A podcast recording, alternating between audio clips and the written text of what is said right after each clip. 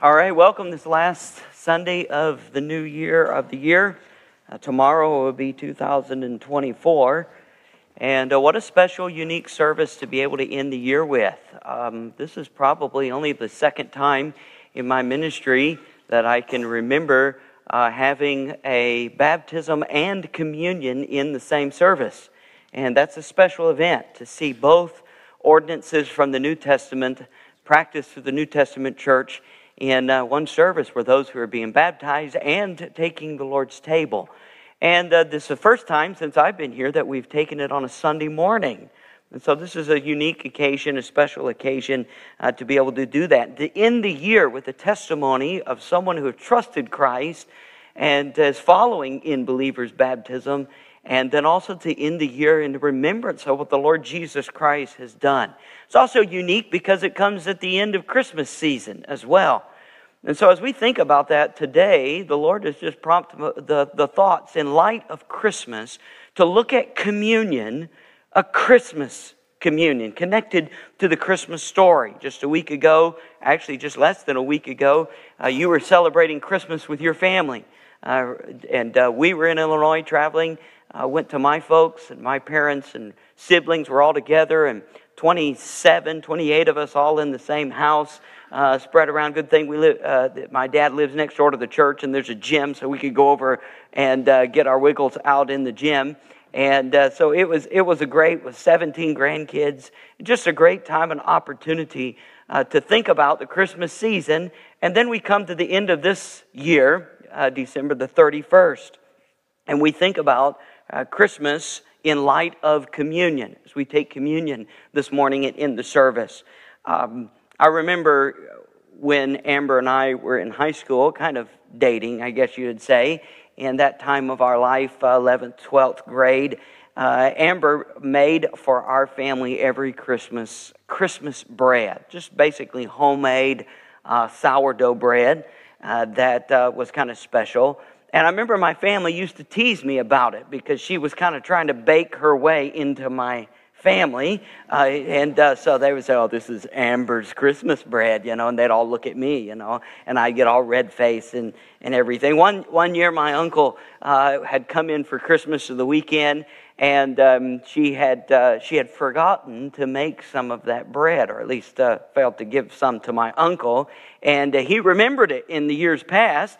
And uh, so, you know, he, I remember we made a phone call Christmas. I remember it was a couple days before Christmas, Christmas Eve or so, and said, Where's, where's that bread at? And uh, of course, that's uh, you know very intrusive. So she she brought us uh, on Christmas Day. Uh, her and her family came by and brought us some Christmas bread, and uh, it's just kind of a, a special time. When I think about Christmas season and we think about communion today, we think about the ultimate Christmas bread the body and blood of our Lord Jesus Christ.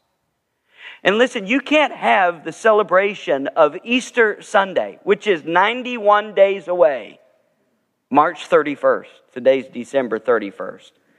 So, only three months away that we're going to be celebrating spring and we're going to be celebrating the Easter Sunday and, uh, and, and we're going to be celebrating the resurrection and the victory of Jesus Christ. However, you cannot have Easter Sunday without Christmas.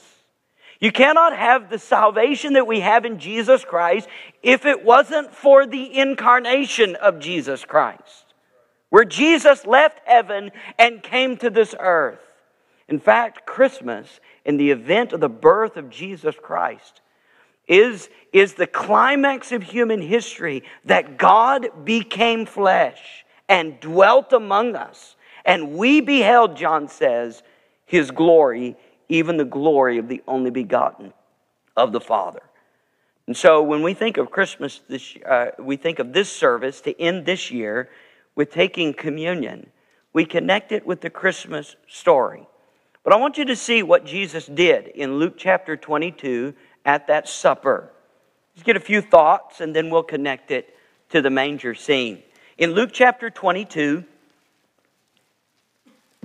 and verse 14 starts the event of Jesus in the upper room with his disciples. Let me read these verses here for us tonight, or this morning, as we see. Reminder there is no evening service tonight. Luke 22 14. And when the hour was come, he sat down, and the twelve apostles with him. And he said unto them, With desire I have desired to eat this Passover with you before I suffer. For I say unto you, I will not any more eat thereof until it be fulfilled in the kingdom of God.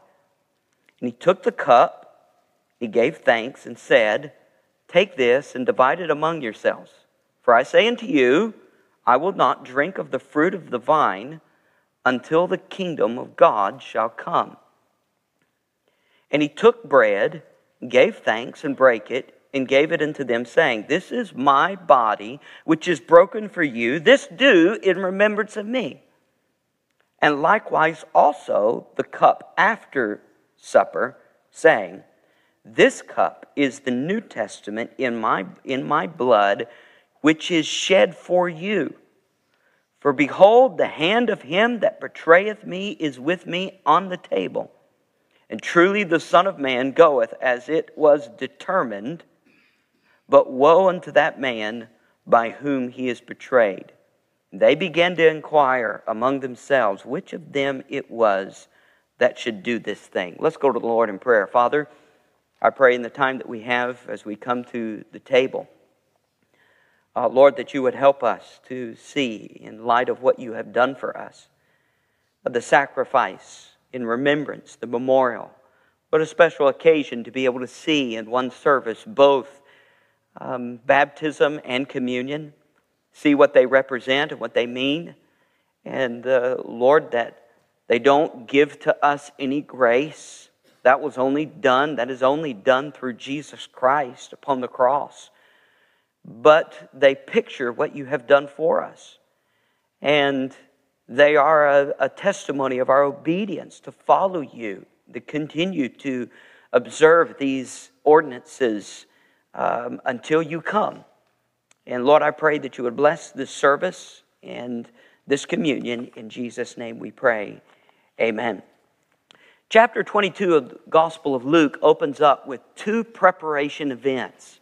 Verses 1 through 6 is going to give us the narrative of the preparation of the betrayal by Judas Iscariot.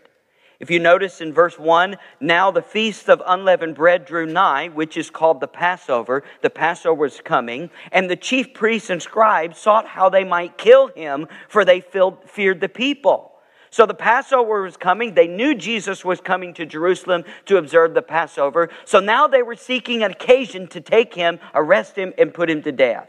Verse 3 Then entered Satan into Judas, surname Iscariot, being of the number of the twelve, and he went his way and communed with the chief priests and captains how he might betray him unto them. So here we have this chapter opening up with the preparation of the betrayal of Jesus. Judas being entered into by the, by the devil himself and then communicating with the chief priests and the captains and, and exchanging that 30 pieces of silver and then communicating how they were going to catch him at the Passover meal.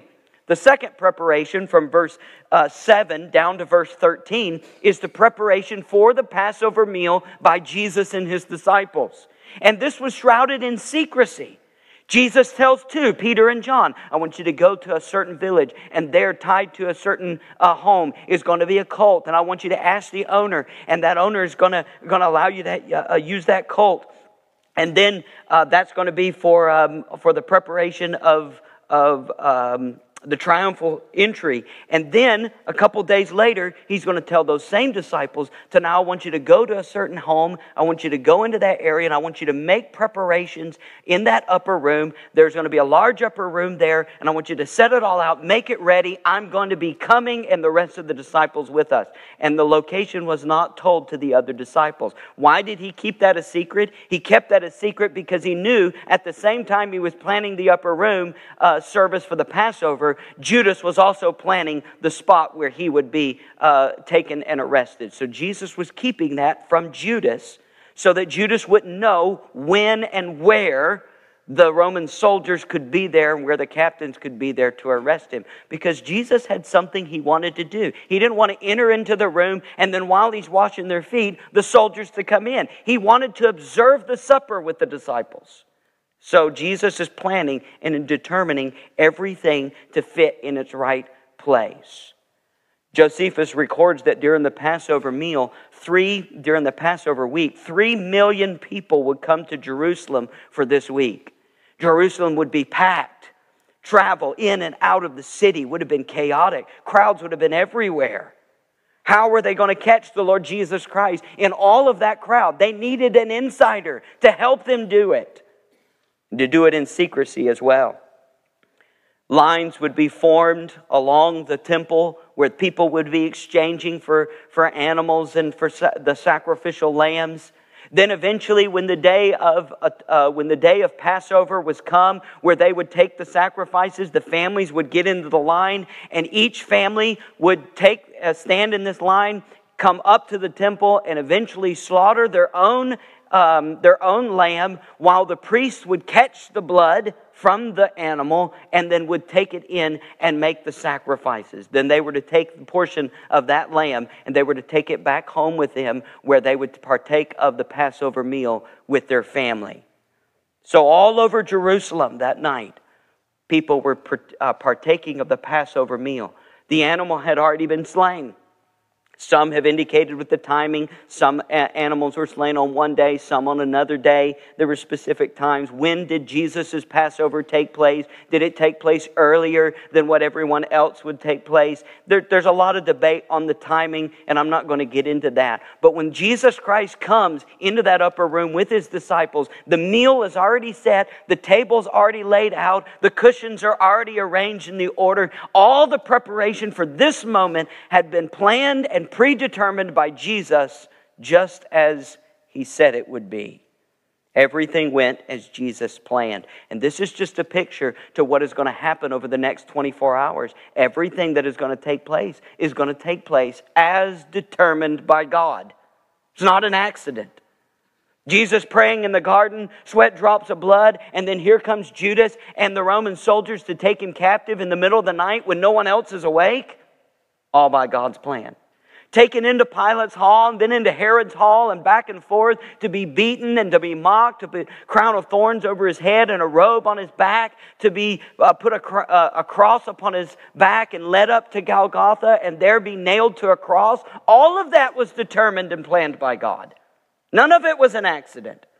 And Jesus knew full well what was going to happen. I think it's interesting when we come to a few of these verses just to look in verse 14. Notice what it says here. And when the hour was come, do you see that? All along in Jesus' life, from the time he was born in Luke chapter 2 to this time when Jesus walks into the upper room, the hour was now come. And Jesus had been, I don't have time to take you through all of the Gospels where Jesus is telling his disciples and telling the crowds and telling his family that the hour is coming. The hour is coming. The moment is coming. And Jesus was specifically talking about that time where he would be taken and crucified and suffer and die for the sins of the world as the Lamb of God who would take away the sins of the world. Even John the Baptist at his baptism recognized the true meaning of the reason Jesus came to this world to suffer, bleed, and die upon a cross. Here is the Lamb who is going to be sacrificed. Now, Jesus, or Luke records for us as Jesus walks into that upper room, he says, The hour is now come. Notice what it says here in uh, verse 15. And he said unto them, With desire I have desired. Two words that are used here, desire and di- desire. It basically means I greatly, earnestly long to take this supper with you. Jesus had wanted to take this meal. He was longing to sit down at this table with the disciples. He had been looking forward to it all week. And the reason is, is because when he sits down at this meal, Jesus is going to give them an object lesson. He's going to teach them something that he's not taught them before in the previous Passovers. At this moment, Jesus is going to take a tradition that the Jewish people have been following for thousands of years, and he's going to change it for a new age, under a new covenant, for a new meaning. And that is what we are doing here today. We are partaking of what Jesus instituted that very night that he so longed to partake with his disciples. He couldn't wait. It was, uh, you know, I don't, I don't know about you, but a lot of times during Christmas and Thanksgiving, I can't wait for that special meal that turkey, that ham, and it cooks all night. Some of you that have it cook all night, and then you wake up that morning and uh, and and it's filling your whole house, and you're anticipating, uh, uh, you know, taking of that uh, uh, of that turkey, and then you know the the the the side dishes and the dressing and all of the other stuff, and they put it out on the table. And I, I notice what happens. Some of you, you know, you kind of creep into the kitchen to the person who's carving the turkey, and you take a little piece then you take a little, another little piece. You might as well just go get a bowl and start, all right? Because you, you can't wait, all right? And then you sit down there and, and you eat and you eat and you eat and you wish you could eat some more. And then you leave it out and you can't wait till supper where you can eat it again. This is that anticipation. Jesus Christ, as he comes to that upper room with the disciples, Luke records that Jesus tells his disciples, I've been longing for this moment with you because I have something I want to teach you of something that is very important, and I don't want you to forget it. And when Jesus says in verse 16, if you'll see this, he says, For I say unto you, I will not any more eat thereof until it be fulfilled in the kingdom of God. Notice he says that twice. He says it again in verse 18.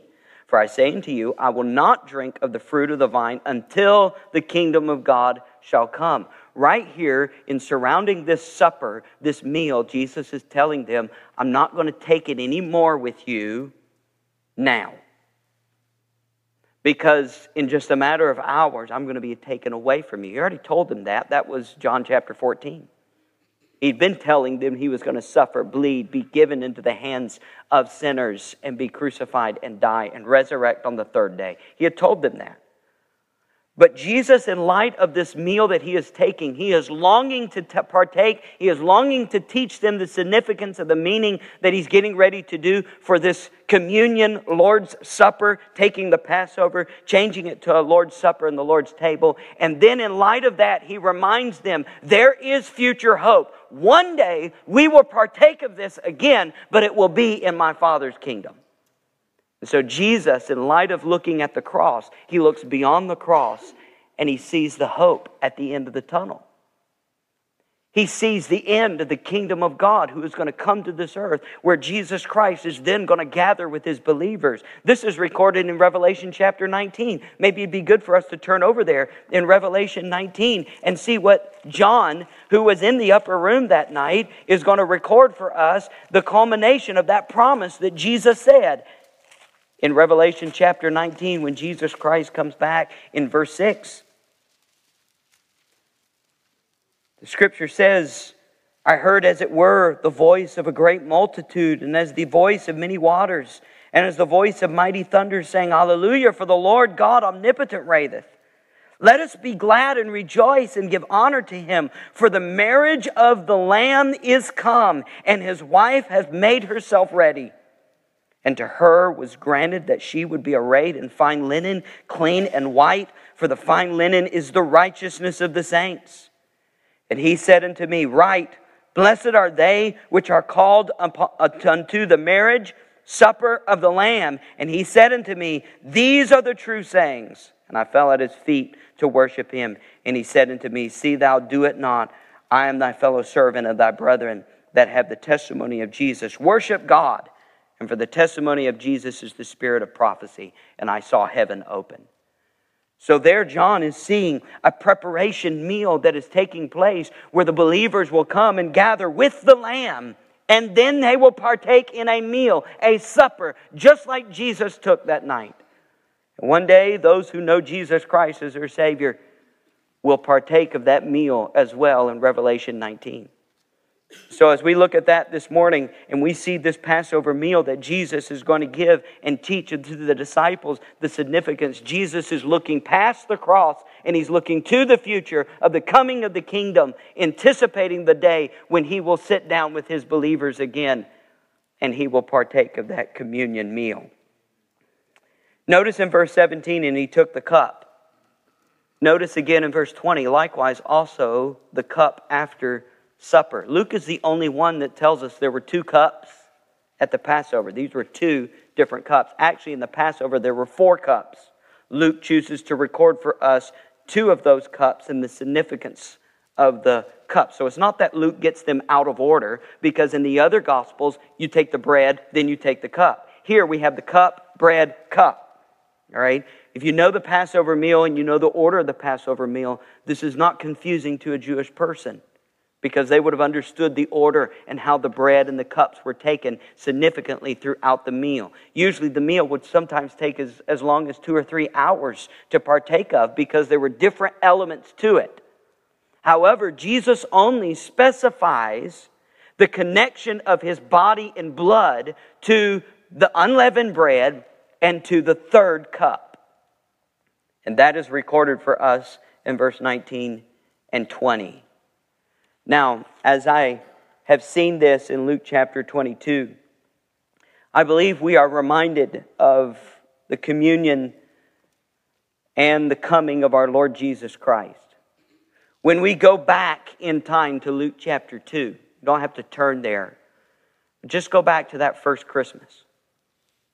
When Mary and Joseph, expecting this child, have come into this barn or this stable or cave, and now the Lord Jesus Christ is born. And Joseph picks up that firstborn son, puts it in his arms. You remember when your first child was born? Do you remember the joy and emotion that you were going through? Yesterday was the eighth birthday for Adeline. I had to think back through here. She was born on December the 30th. She was my tax baby.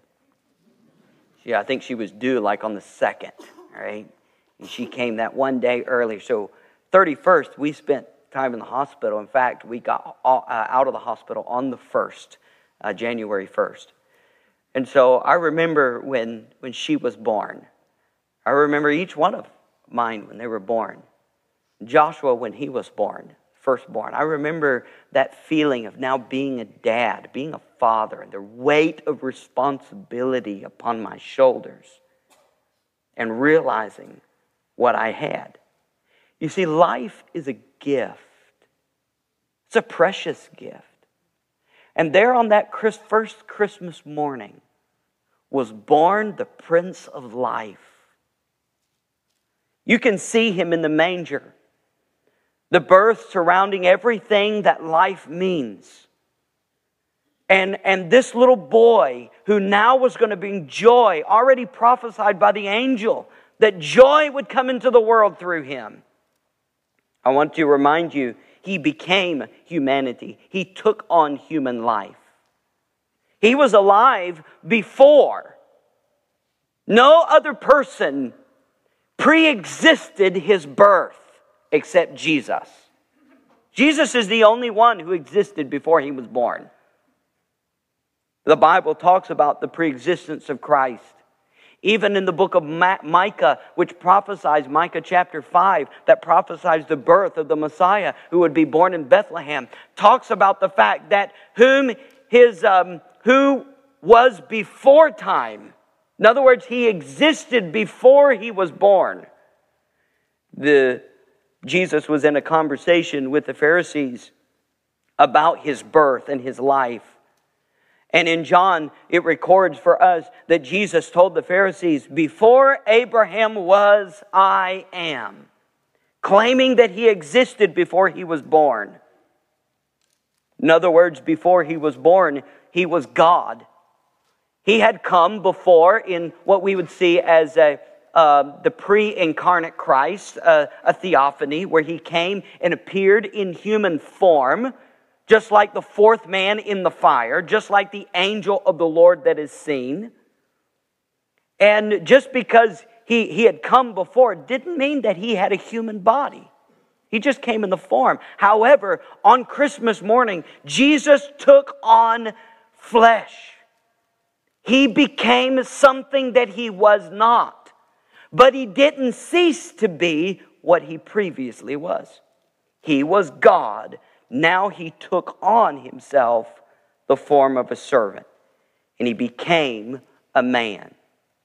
He lived a perfect human life.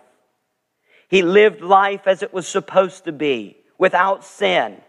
The Bible says in him was no guile. The Bible says that he knew no sin. He was perfect. He was, he was God in flesh. That's why his whole birth was surrounded in, in, uh, in a supernatural conception. He was conceived of the Holy Ghost, born of a virgin. He had no sin nature. He was perfect. He lived a perfect life. Never one time did he commit sin. So, as we see this Lord Jesus Christ who was born, he was born, he took a body, a human body, flesh and blood, and he lived in this life a perfect life without sin. And then notice the scripture says that he was given for us.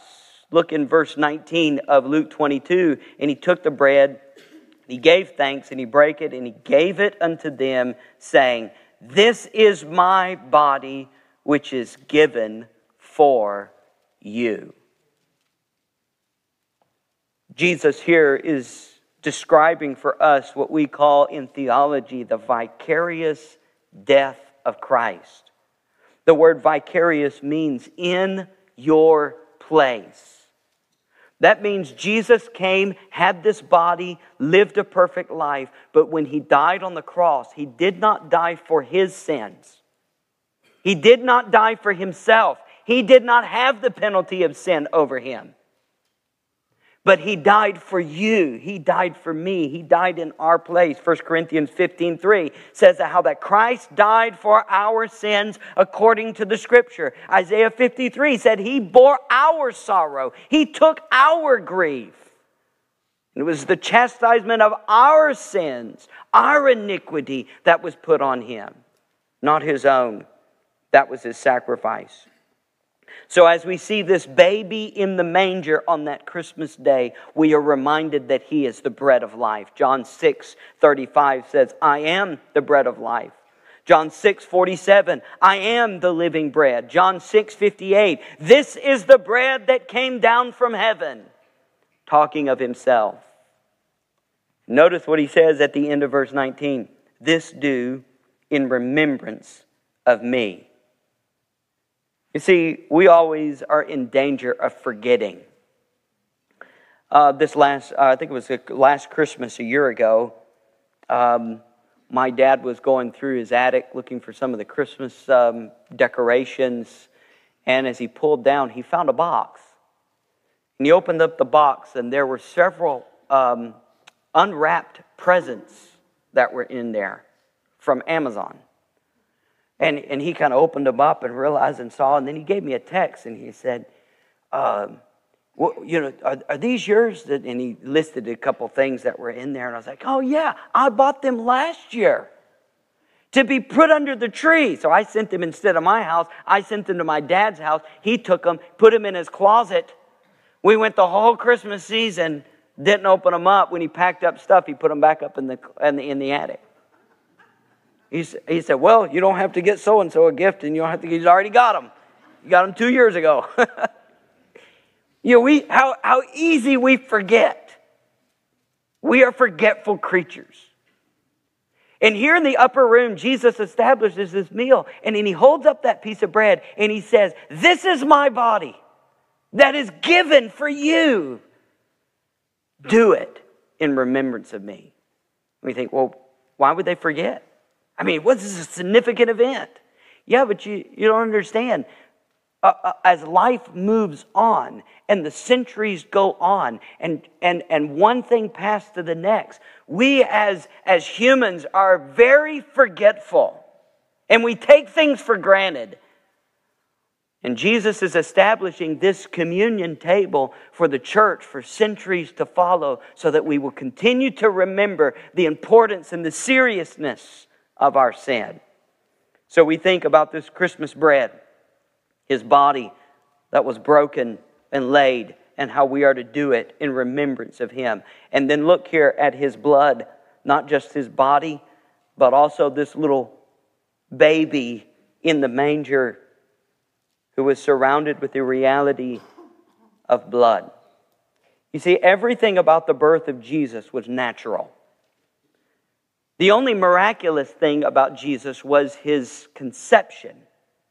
We call it the, the, you know, the virgin birth because he was born of a virgin, but his, his birth was natural. There are a lot of um, uh, teachings that have gone around that have tried to um, make his birth miraculous in some fashion. But that is not the case. Luke records for us that there's nothing in the, in the record of his birth that is anything out of the ordinary. In fact, it is very ordinary and mundane and normal. How it brought joy to the mother, but it brought pain. He was consumed, conceived supernaturally, but his birth was all natural in the sense that it accompanied the pain of any normal birth. Even the cutting of the umbilical cord of the Lord Jesus Christ, that source of life for the baby while in the mother's womb. Now, when that cord was cut, the blood that was pumping into his life is now over. Then, at eight days old, Luke records for us that Jesus was taken to the temple where he was circumcised. This would be the first time in Jesus' life that he would bleed, but it would not be the last. You see, the cup here that Jesus takes and says in this verse, This is my blood. He is giving a representation of the blood that is going to be spilt for the sins of the world. And the cup reminds us of two important aspects. Number one, the seriousness of sin. Because the life of the flesh is in the blood.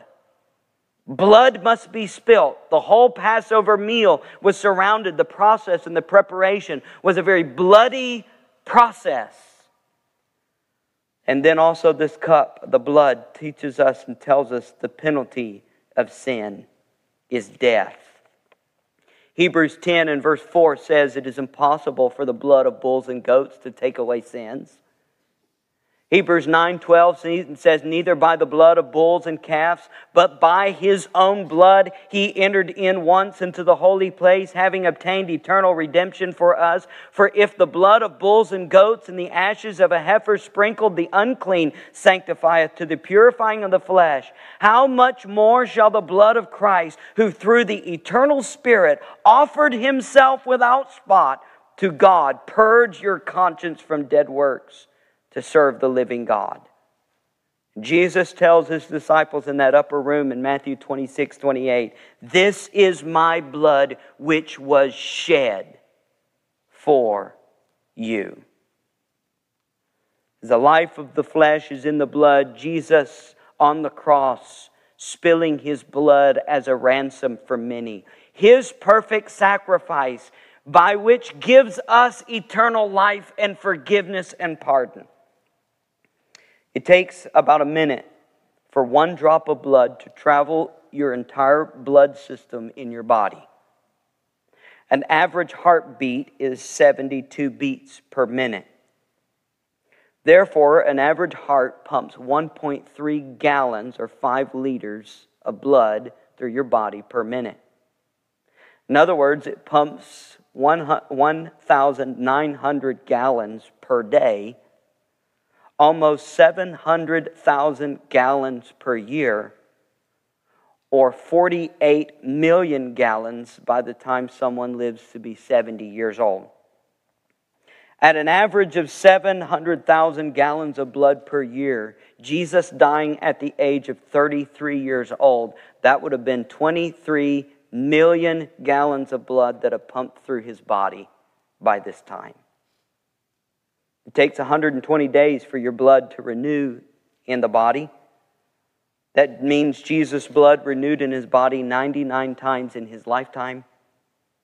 And yet, the, by the time of his death, when that Roman soldier took that spear and pierced his side, the Bible says out came blood and water. I believe, typifying the, the, the ultimate sacrifice and the excruciating agony of his death as being crucified to spill every single drop in his body. The first time that blood was shed, the first time it was spilt from his body, recorded in the scripture, was at his birth. At eight days old, as an infant child, where he would be cut. But it wouldn't be the last. He would ultimately shed his blood for remission of sin. And Jesus says to his disciples in that upper room as he took the cup, he said, This cup is the New Testament in my blood, which is shed for you.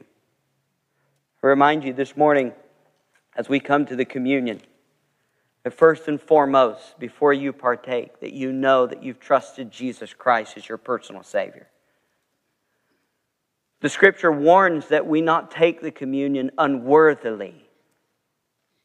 Paul saying that unworthily, knowing that some people who claim to be Christians, who in fact are not because they've not put their trust in Christ, and by taking the communion, they think that they're taking it in, in some kind of merit or some kind of spirituality that'll make them closer to God, when in fact that's not what's going to happen. In fact, you'll, you'll, uh, you'll make a mockery of the body and blood of Jesus by taking it without putting your faith and trust in Jesus Christ. So if you've not trusted Christ as your personal Savior, I would ask this morning that you refrain from taking it. Trust Christ first. And then, if you've not followed the Lord in believer's baptism, as was given testimony this morning, that is the first step of a believer to follow in obedience to the command um, uh, to be baptized in the name of the Father, Son, and of the Holy Ghost. I believe also that is a testimony and a, and, a, and a, prerequisite, if you want to say, before taking communion, is that we follow uh, in obedience to the first ordinance that is given baptism, as Jesus was baptized and then commands us to be baptized. And then last year, we see in 1 Corinthians 11. If you'll turn over to 1 Corinthians 11.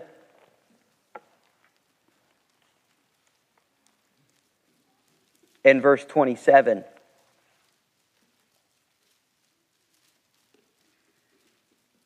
Paul says this whether whosoever Wherefore, whosoever shall eat this bread and drink the cup of the Lord unworthily shall be guilty of the body and the blood of the Lord. Verse 28 But let a man examine himself, so let him eat of that bread and drink of that cup. So I believe a third prerequisite for taking the Lord's table is a self examination as a believer that you look inside and say, Lord, is there anything in my life that has gotten between me and you that needs to be dealt with, that needs to be confessed? Any offense that I have with someone else or my neighbor or family member that I need to confess, I need to seek forgiveness for. This is an opportunity corporately as the church to, to deal with sin in our life as believers. 1 John 1 9. If we confess our sins, He is faithful and just to forgive us of our sins and to cleanse us from all unrighteousness. That is the, that is the guilt and the shame and the spot that sin can leave on the life of a believer if he chooses to hide and not deal with sin. That guilt and shame can be washed away and cleansed, even by the blood of Jesus Christ. So I would ask today, as we take of the communion this morning, that you know you trusted Christ as your Savior. You know you followed the Lord in believer's baptism. And that you take a moment and a time this morning to reflect upon what area you need to seek forgiveness from the Lord Jesus Christ. And He can do that. That doesn't mean getting saved again, it means dealing with sin in your life that is ongoing between you and your Heavenly Father. Father, I pray as we close this morning and we move into the communion service. Lord, I pray, thank you for your body and your blood, that birth. Without the incarnation, without the Christmas story, there is no Passover. There is no forgiveness. There is no sacrifice on the cross. Oh, Lord, you had to be born human with a body and blood and, and in our place. We thank you for that. If there is someone here today ending this year that does not know Christ, that sin is still hanging over them, the wrath of God and the penalty of sin that is death, would they realize that Jesus suffered, bled, and died upon the cross in their place? And that for them to receive Jesus is not taking of the communion this morning. Them receiving Jesus is trusting by faith the grace and the gift of eternal life that comes only in Jesus Christ. That this morning they would trust Christ as their Savior before it's too late. With heads bowed and eyes closed, I would like for Stephanie to play just a hymn of invitation for just a moment, or Jessica. And before we move into the communion, just to give you an opportunity to respond to the Lord. If you don't know Jesus as your Savior, we would love to share how you can know Christ.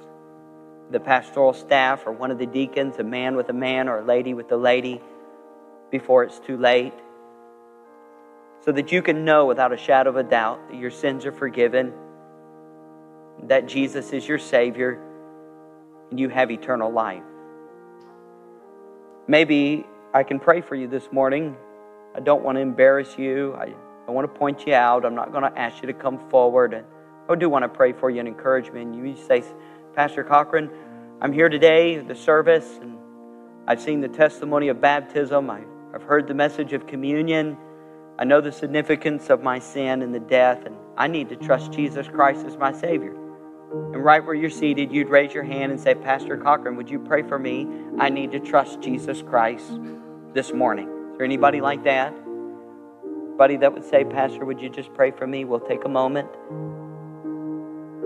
Raise your hand till I can see it and pray for you.